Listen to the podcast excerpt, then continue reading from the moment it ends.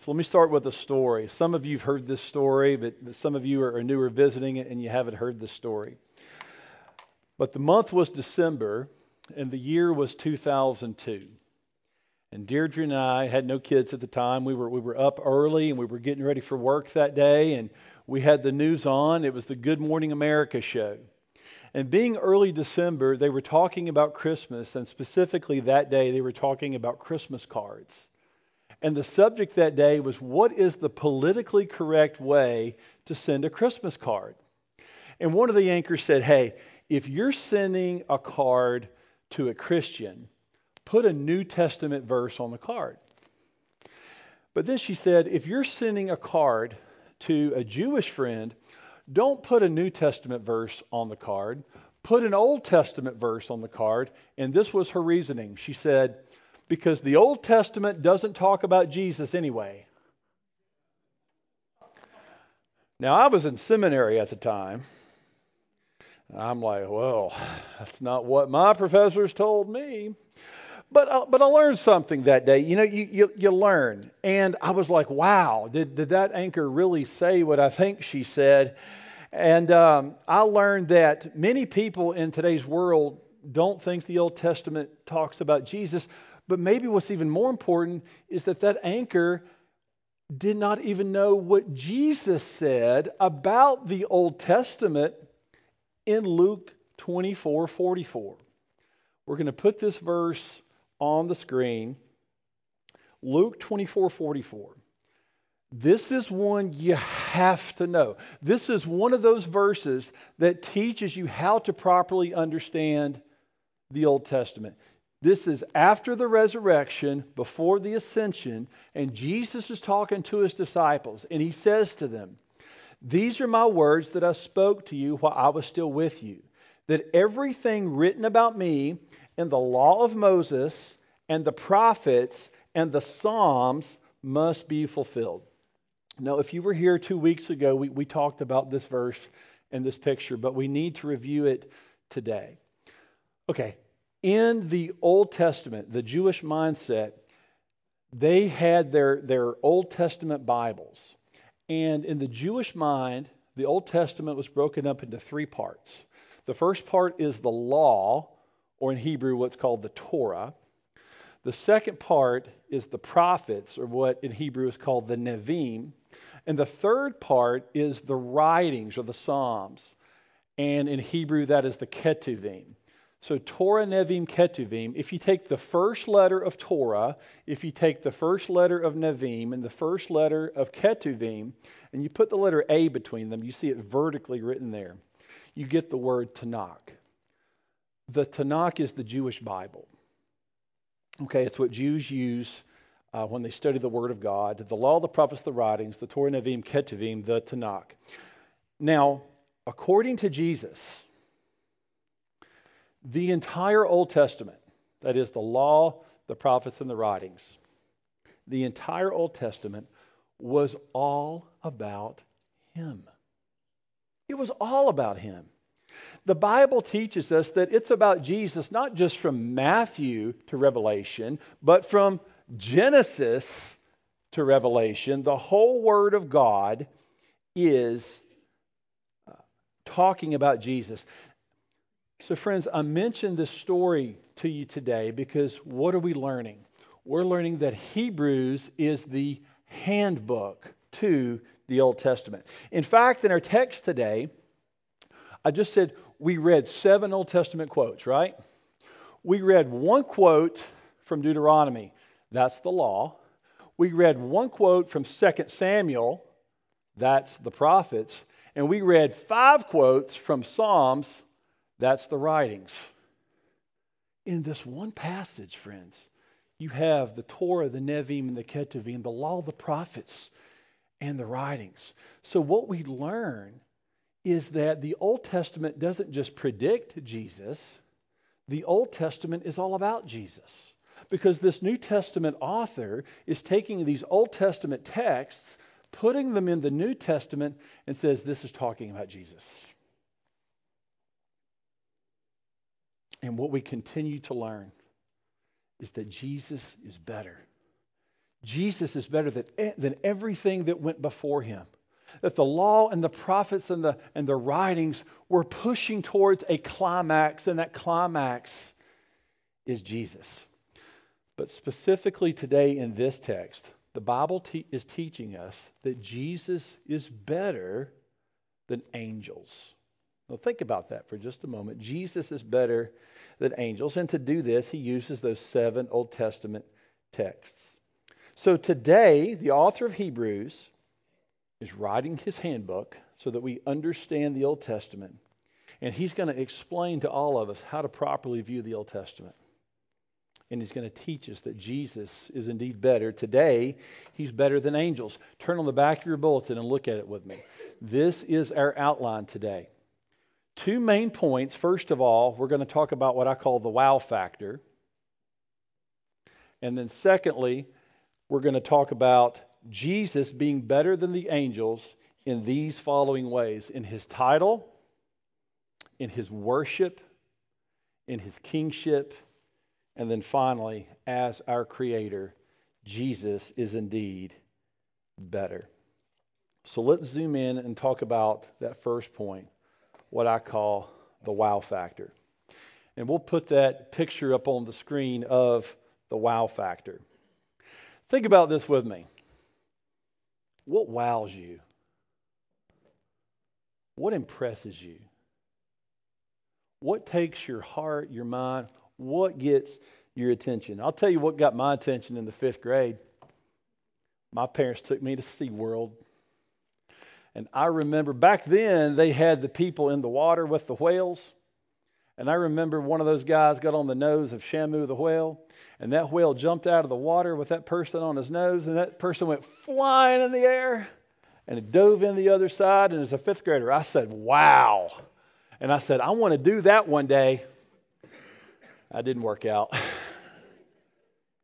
As I got older, I began to be wowed by different things. I can remember the very first time I laid eyes on my wife. Now, for those of you who know my wife, uh, you know that she's an identical twin. And we all went to college together. And my buddy Mark and I were driving down the road, and here comes these two girls looking identical.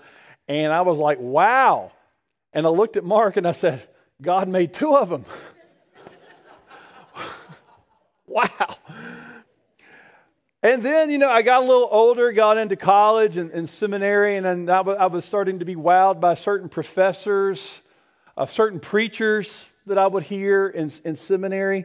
You know, it, all of those things are good within their own context. It's good for a husband to be wowed by his wife. It's, it's, it's good maybe to, to say, hey, that was a good sermon or a good talk.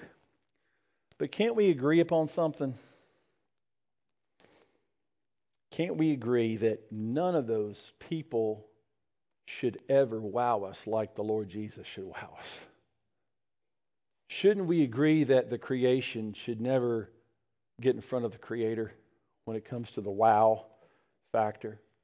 But you see, what was happening in this book of Hebrews was that these Hebrews were letting the wow factor, in this case, angels, wow them so much that they turned their eyes off of Jesus. We remember the story. These Jews heard the gospel, they trusted Christ, they were following hard after Christ, and somewhere down the road, they got somewhat disinterested in Jesus.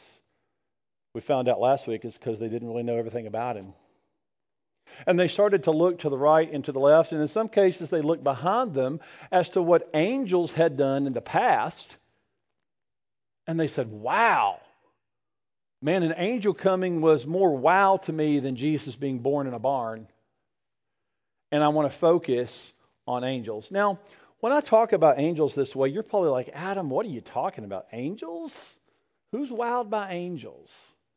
You know, when we watch TV or the movies, the, the TV and movies, they don't do a very good job of describing what the Bible says is an angel. The TV in the movie, they say it's this mild, soft mannered, human like person who flies around and is just peaceful and nice all the time. And that's kind of all you get from the world. But, friend, have you ever dug into the Bible and learned what the Bible says about angels? This week, one of our ladies' Bible studies that met on Thursday morning, uh, they, they were able to watch uh, a seven minute clip from Sam Storm. Sam is a reform professor at Wheaton on the doctrine of angels. I got to watch the clip as well. It's fantastic. Uh, so let's just take just a minute to see what the Bible says about angels. I'll use some of what Sam said in that, in that video.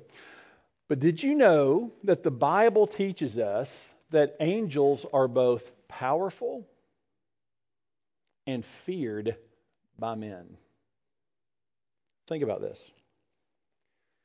In the Bible, God gave angels power to destroy Sodom and Gomorrah. God gave angel one angel power in 2 Kings to kill 185,000 Assyrians. That's some power. We know it was the angels who moved the rock in front of Jesus' tomb. They're somewhat powerful, and they were given that power by God. But angels are also feared by man. Do you know it seems like every time you read the New Testament or the Old Testament and an angel shows up, people are scared to death. I grew up Southern Baptist with a KJV, and I remember that Luke 2 passage when the angels appeared to the shepherds. It says they were sore afraid. Who knows that passage? Y'all know? Oh, yeah, there's some KJ people.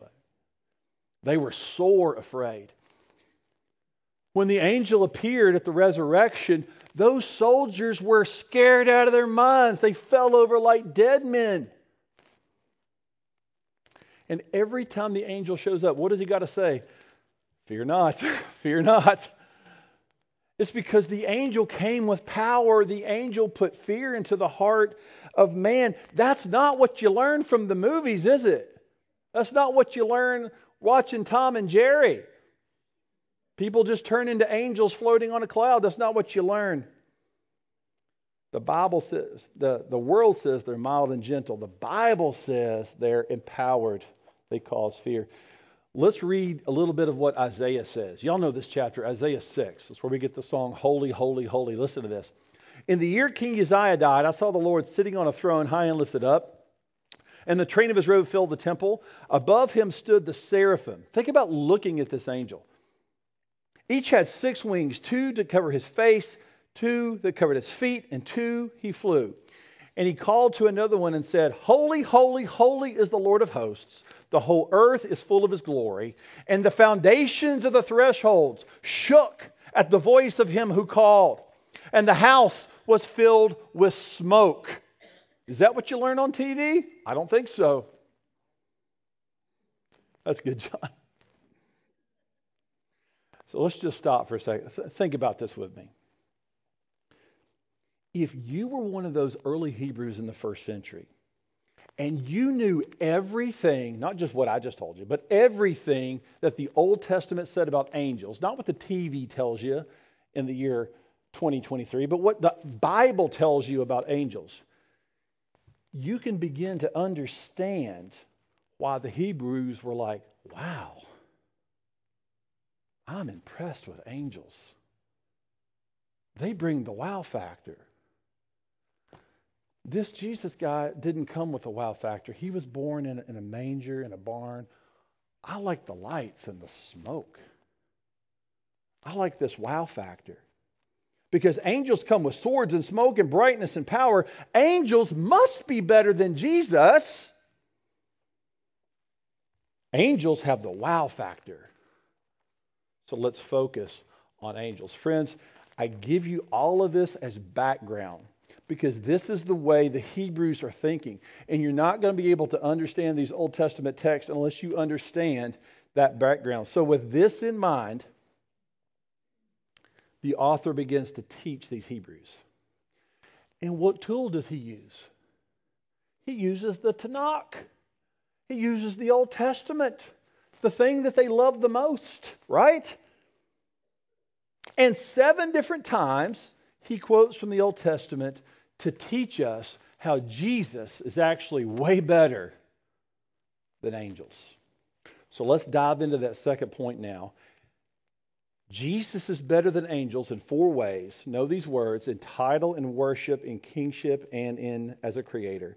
So let's zoom in at number one. Let's look at the title. Now, let me just stop for a moment um, before we jump into this, because my mind can't help but think about this New Testament author writing this passage. And this is how he studied the, this is how he did his Bible study. You just think about this. He had his Tanakh right here, and he's looking through. He's looking through the Torah. Ah, there's Deuteronomy. He's looking through the Nevi'im. Oh, there's 2 Samuel. He's looking through the, the Ketuvim. There's the Psalms. And he's taking those, and then he's writing them down over here in the New Testament and teaching us how to see this Old Testament through the lens of Christ. So he's diving back and forth you hear pages, like you can hear pages turning, right? You can hear pages turning, or scrolls in this case, being used as he does the study. But the first thing he says is, Jesus is better than angels. On your outline, do you see on, on the title, I have two Old Testament verses Psalm 2 7, 2 Samuel 7 14. Let's reread those. It's verse, it's verse 5 from our text. Verse 5 says, for to which of the angels did God ever say, You are my son, today I have begotten you? That's Psalm 2:7. Or again, I will be to him a father, and he shall be to me a son. That's 2 Samuel 7:14. Okay. Question for you. In a kingdom, who has a greater status?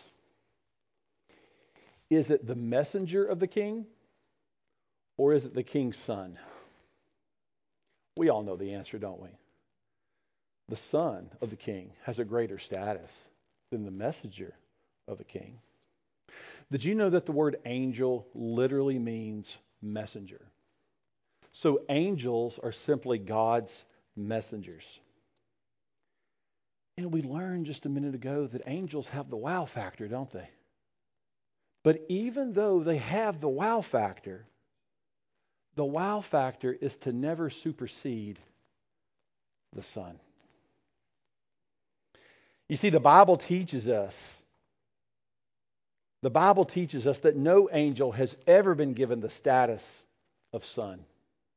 In fact, no angel ever, ever received the status of God's Son like Jesus did. No angel has ever come close to being the Son of God. No angel calls God Father. And even though angels come with brightness and smoke and power, they're simply messengers. And they're not the Son. So, friends, what are we learning today? We're learning that Jesus is superior, He's greater, He has a better title than angels. We could say, Son of God is greater than messenger of God. You might say, Adam, that's great. But what in the world does that have to do with me? Listen, for every one of these, we're going to stop and we're going to ask this question How do I apply this in my life? Let's ask that question now. Let me start with this What wows you? What takes your mind and your heart? What impresses you?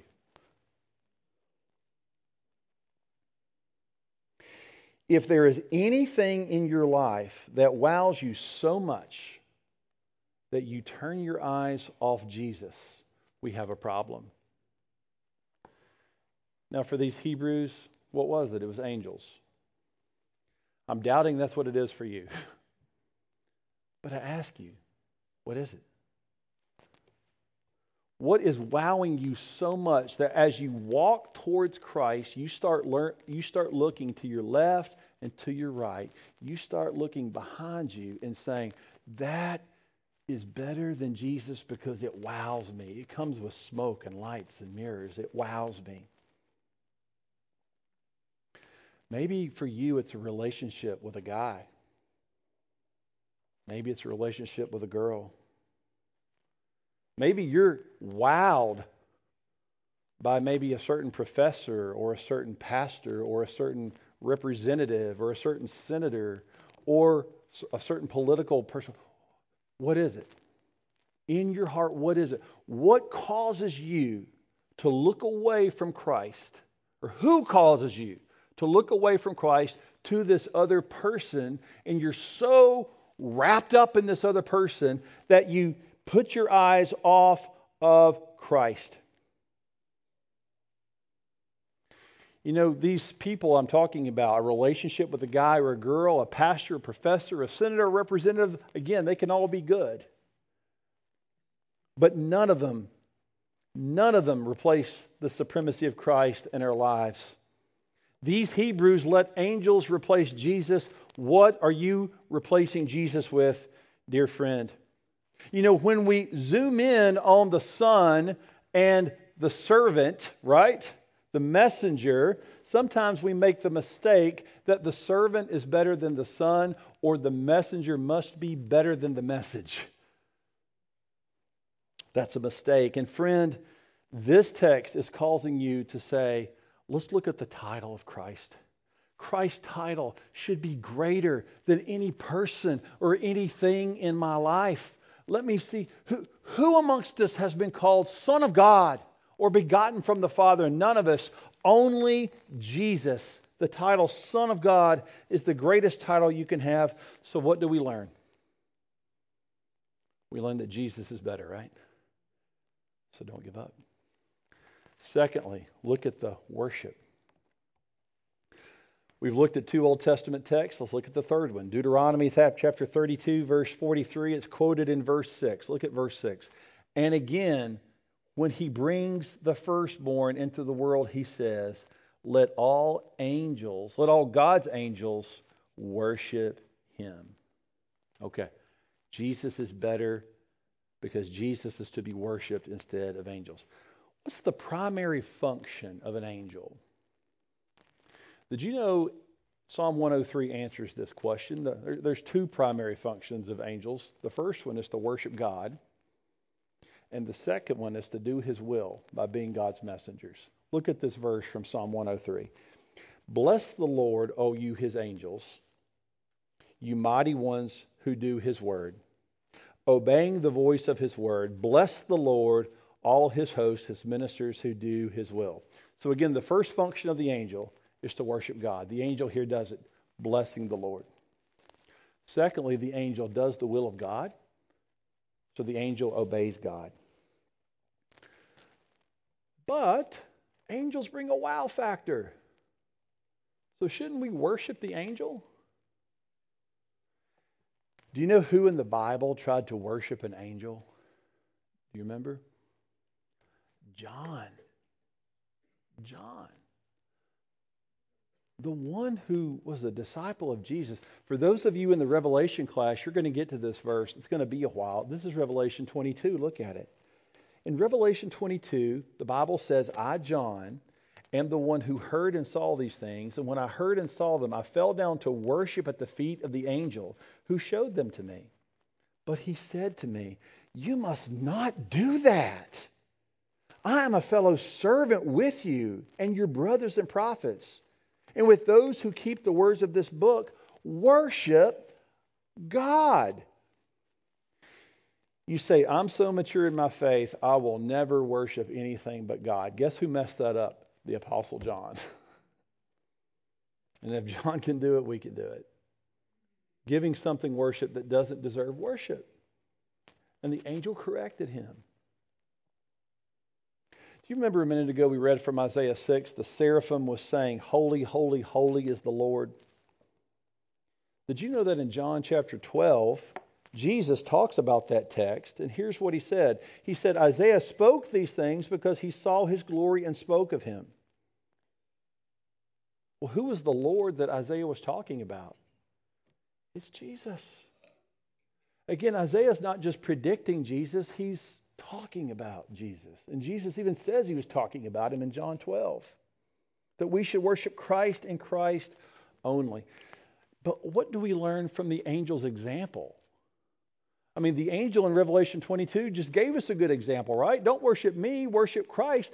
Let's go back to that Christmas story. Right after those shepherds were sore afraid, what did those angels do? There was a host singing, Glory to the angels, right? Glory to God. And suddenly there was with the angel a multitude of the heavenly host praising God and saying, Glory to God in the highest, and on earth peace among those with whom he is pleased. So we see clearly that angels are not to be worshiped, and by their example, they teach us to worship who? God. So again, you say, Adam, that's great. But what does that have to do with me? How does this apply to our lives? Let's look at it, friends. You see, the wow factor took over for these early Christians, and they mistakenly worshiped the Creator, or they, they worshiped the creation, right? The angel, instead of the Creator. But, friend, what is it for you? For these Hebrews, it was angels, but what is it for you? What is it that you and I worship instead of Christ? Maybe it's not an angel, but maybe it's an ability that God gave you. Is it a musical ability or sports ability? Is it some type of entertainment? Is it some type of talent? Is it an athlete, a sports team? Is it a job? Is it a boss? Is it a relationship? What is it that makes you go, wow, and you end up wor- worshiping the, cre- the creation instead of the Creator? Those of you who know me, you know I love sports. those of you who know me really well know I, I love football. I mean, I had Brandon and his girls over the house yesterday, and we watched the Tennessee Volunteers win a game. No, I got nothing from that. Nothing. You're like, I'm in North Carolina. I don't care. We, we had a great time. We had a great time watching the sport and hanging out.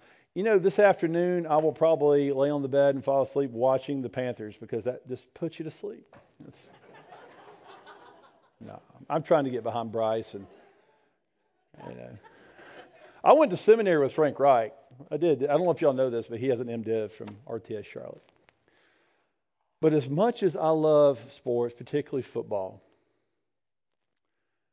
what makes me very sad um, is what's happening right now at this very moment all over this nation. There are people gathering in their homes right now, and their entire day, this entire Lord's Day, is dictated by the NFL schedule. What they're wearing, what, you know, the seating in their house, where their TV is. And they're completely ignoring the Lord on the Lord's day. And they're choosing to worship the gridiron instead of God. And they're so focused on this sport that they're giving this sport all the praise and honor and glory and not even having a thought about God. You know, sports can be a good thing, but when they replace God, when, when, they come, when they become the object of our worship, when we remove Jesus from his throne and we worship the creature instead of the creation, we've got a problem. For these Hebrews, it was angels. For many people, sitting in front of their table. What is it for you? What is it for me?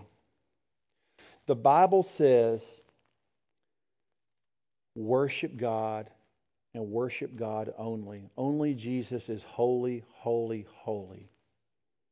So, what do we learn? We learn that Jesus is better. So, don't, don't give up. So, we've learned he's had a better title. We've learned he's the only one to be worshiped. Let's look at that third one kingship.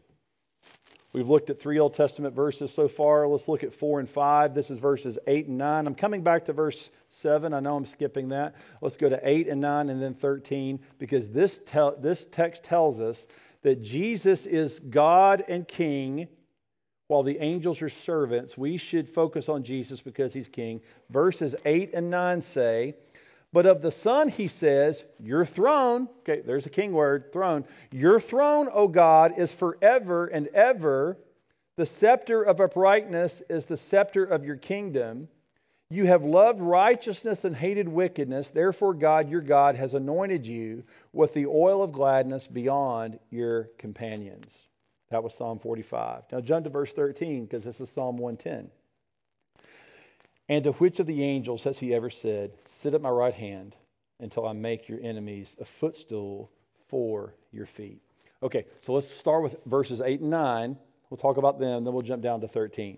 So in verses 8 and 9, the author is quoting Hebrews 45, which talks about the throne of God. And the author of Hebrews is saying Jesus is the one who sits on the throne.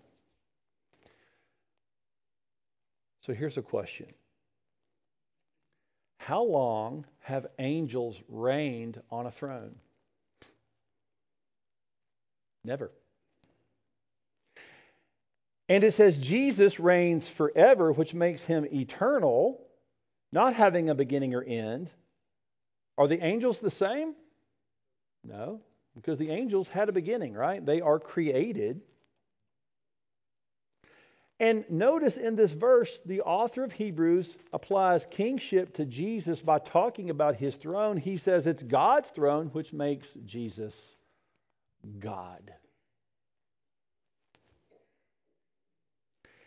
The author says that Jesus is fully God. So I have a question for you. What's better? Is it better to have God as king or his servants as angels? The Bible teaches us God as king is better than servants and angels. Look at verse 13. It's the quote of Psalm 110. Question What angel has ever been placed at God's right hand? What angel did God say, Come sit at my right hand? What's the answer? None. None angels. Only Jesus can sit there. Why? Because Jesus is better. The Bible says, At the name of angels, every knee shall bow and every. At the name of Jesus, every knee shall bow, every tongue will confess, right? It's under Jesus' feet that all kingdoms, there are all kingdoms and authorities. So let's zoom in and ask the question what does this have to do with me? Let me ask you a question. Why would we want the king's servant to be in charge of our lives? Why would we want a fallible, created servant, a temporal servant, to be in charge of our lives when we could have the, the Creator, right? When we could have the uncreated, the infallible, the eternal, the perfect God as King reigning over our hearts instead. For the Hebrews, it was angels. What is it for you? What temporal thing is sitting on the throne of your heart? in a place where Jesus needs to be sitting. Who's the king of your heart? What person, what thing, what talent is the king of your heart? What, what thing in your life has God ever said, yeah, put that on your heart because that's better than my son? It's nothing. We make a mistake, friends, when, when we let the secular rule our decisions, when the world rules our wants instead of Jesus. And for some reason, we think temporal idols should govern us instead of the eternal God. So, who is governing your heart? Is it the temporal or the eternal? Is it the things of the world or is it King Jesus? I encourage all of us if there is anything sitting on the throne of your heart that's not named Jesus, remove it. Mortify it. That's what Paul says. Why? Because Jesus is better. Don't give up. Finally, Jesus is better because he's the creator. Jump back to verse 7. The psalmist writes of creation, of the angels, he says, He makes his angels winds and his ministers a flame of fire. Verses 10 through 12 says, You, Lord, laid the foundation of the earth in the beginning, and the heavens are the work of your hands. They will perish, but you remain, and they will all wear out like a garment. Like a robe, you will roll them up like a garment, they will be changed. but you are the same, and yours and your years will have no end. Okay, let's start with verse 7, which is Psalm 104. The Bible is saying, just as God created wind and fire, he created angels. Angels did not create God, but God created angels. Do you see the creature creator distinction here? That's huge. Huge. The creature creator distinction because they're not on the same level. So many times we put the creature above the creator and let the creature speak down to the creator. But God says, No, I am sovereign on my throne. The, the creator speaks down to the creation. In fact, these angels, they're simply servants. Do you remember last week when we read out of Colossians 1? It was our call to worship. Remember the memory clue, right? Chapter 1. If you want to have high Christology, go to what? John 1, Colossians 1, Hebrews 1. That's your memory clue, chapter 1. Colossians 1 says this For by him all things were created, in heaven and on earth, visible and invisible, whether thrones or dominions or rulers or authorities. And here it is all things were created through him and for him. What this tells us is that angels weren't just created by Jesus, they were created for Jesus. And we learned just a moment ago one of the purposes of angels is to worship God. So, yes, angels are created to worship Jesus. So, Jesus is better. Look at verses 10 through 12 as I talk about this. In speaking of Jesus, the writer says, It's Jesus who laid the foundation of the earth. So when the psalmist is writing, God laid the foundation, Hebrews is saying is talking about Jesus. It's Jesus who created the skies. And when creation wears out, Jesus will always remain. Creation is mutable, but Jesus is immutable. He will not change. So, Pastor Adam, how does this apply? How does this apply to my life? These Hebrews were thinking about angels, and they said, That which is made, these angels, must be better than the maker. that which is created must be better than the creator. But, friends, do you see how crazy that is? What is it in your life, dear friends, that is created, that rules your life instead of the Creator? Let's all examine our hearts and see if the creation is sitting on the throne instead of the Creator. It was Calvin who said our heart is like an idol factory. And I'm not talking about idols made of wood or metal. I'm talking about that which is in your heart, which we something created that we put in front of God. What's in your heart? Is it, is it a possession? Is it a pride? Is it a lust? Do you ever think creations are better than the Creator?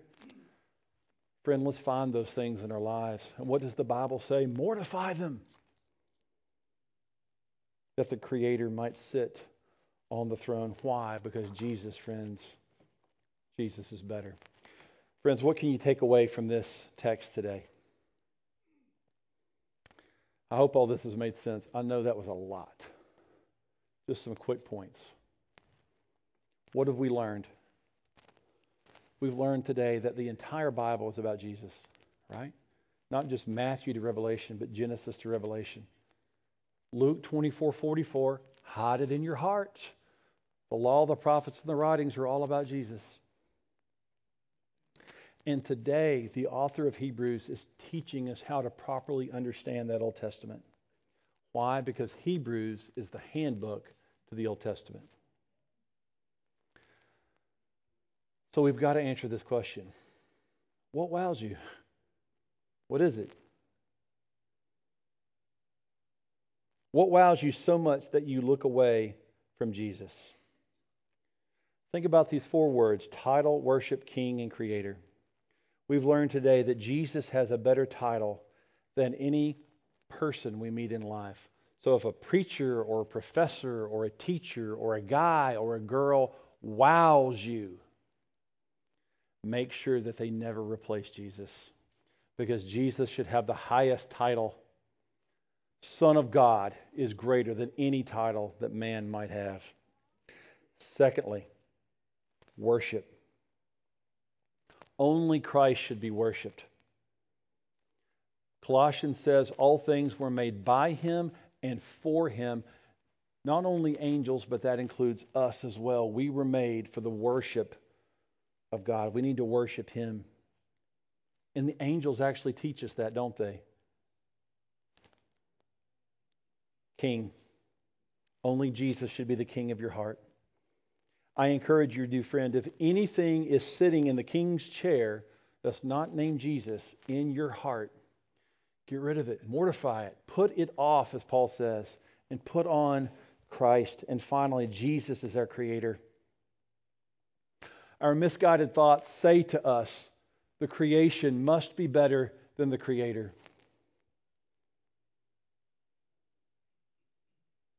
But I ask you, what idol that we have is better than God? Nothing. Nothing at all. As we close this morning, we said that the angels came with a wow factor, right? But in Jesus' first advent, there wasn't that much wow. It was a little baby being born in a barn and laid in a manger. But, friend, that was his first advent. That was Jesus coming as the humble Lamb of God. But I've got some news for you. When he comes back in his second advent, he's not coming back as the humble, mild Lamb of God. How's he coming? He's coming as a triumphant lion, the lion of the tribe of Judah. And if you ever thought about saying, wow, listen to this. This is how Jesus is coming back. For the Lord himself will descend from heaven with a cry of command and the voice of the archangel. And with the sound of a trumpet of God, the dead in Christ will rise, and those who are alive, who are left, will be caught up together with them in the clouds to meet the Lord Jesus in the air, and we will always be with the Lord. And friends, one day when we get to heaven, we will join with the angels in awe, in wow of Jesus, saying, Holy, holy, holy is the Lord who was and is and is to come. Let's pray together. Our God and Heavenly Father, we come to you again today thanking you for the preached word of God. We thank you, Lord Jesus, that, uh, uh, that you sent your angels but Lord, let us never put angels or anything else in front of thee. For you, Lord, have the greatest title, the greatest worship. For you are King and Creator. And let us honor you in all those ways. In Jesus' name we pray. Amen.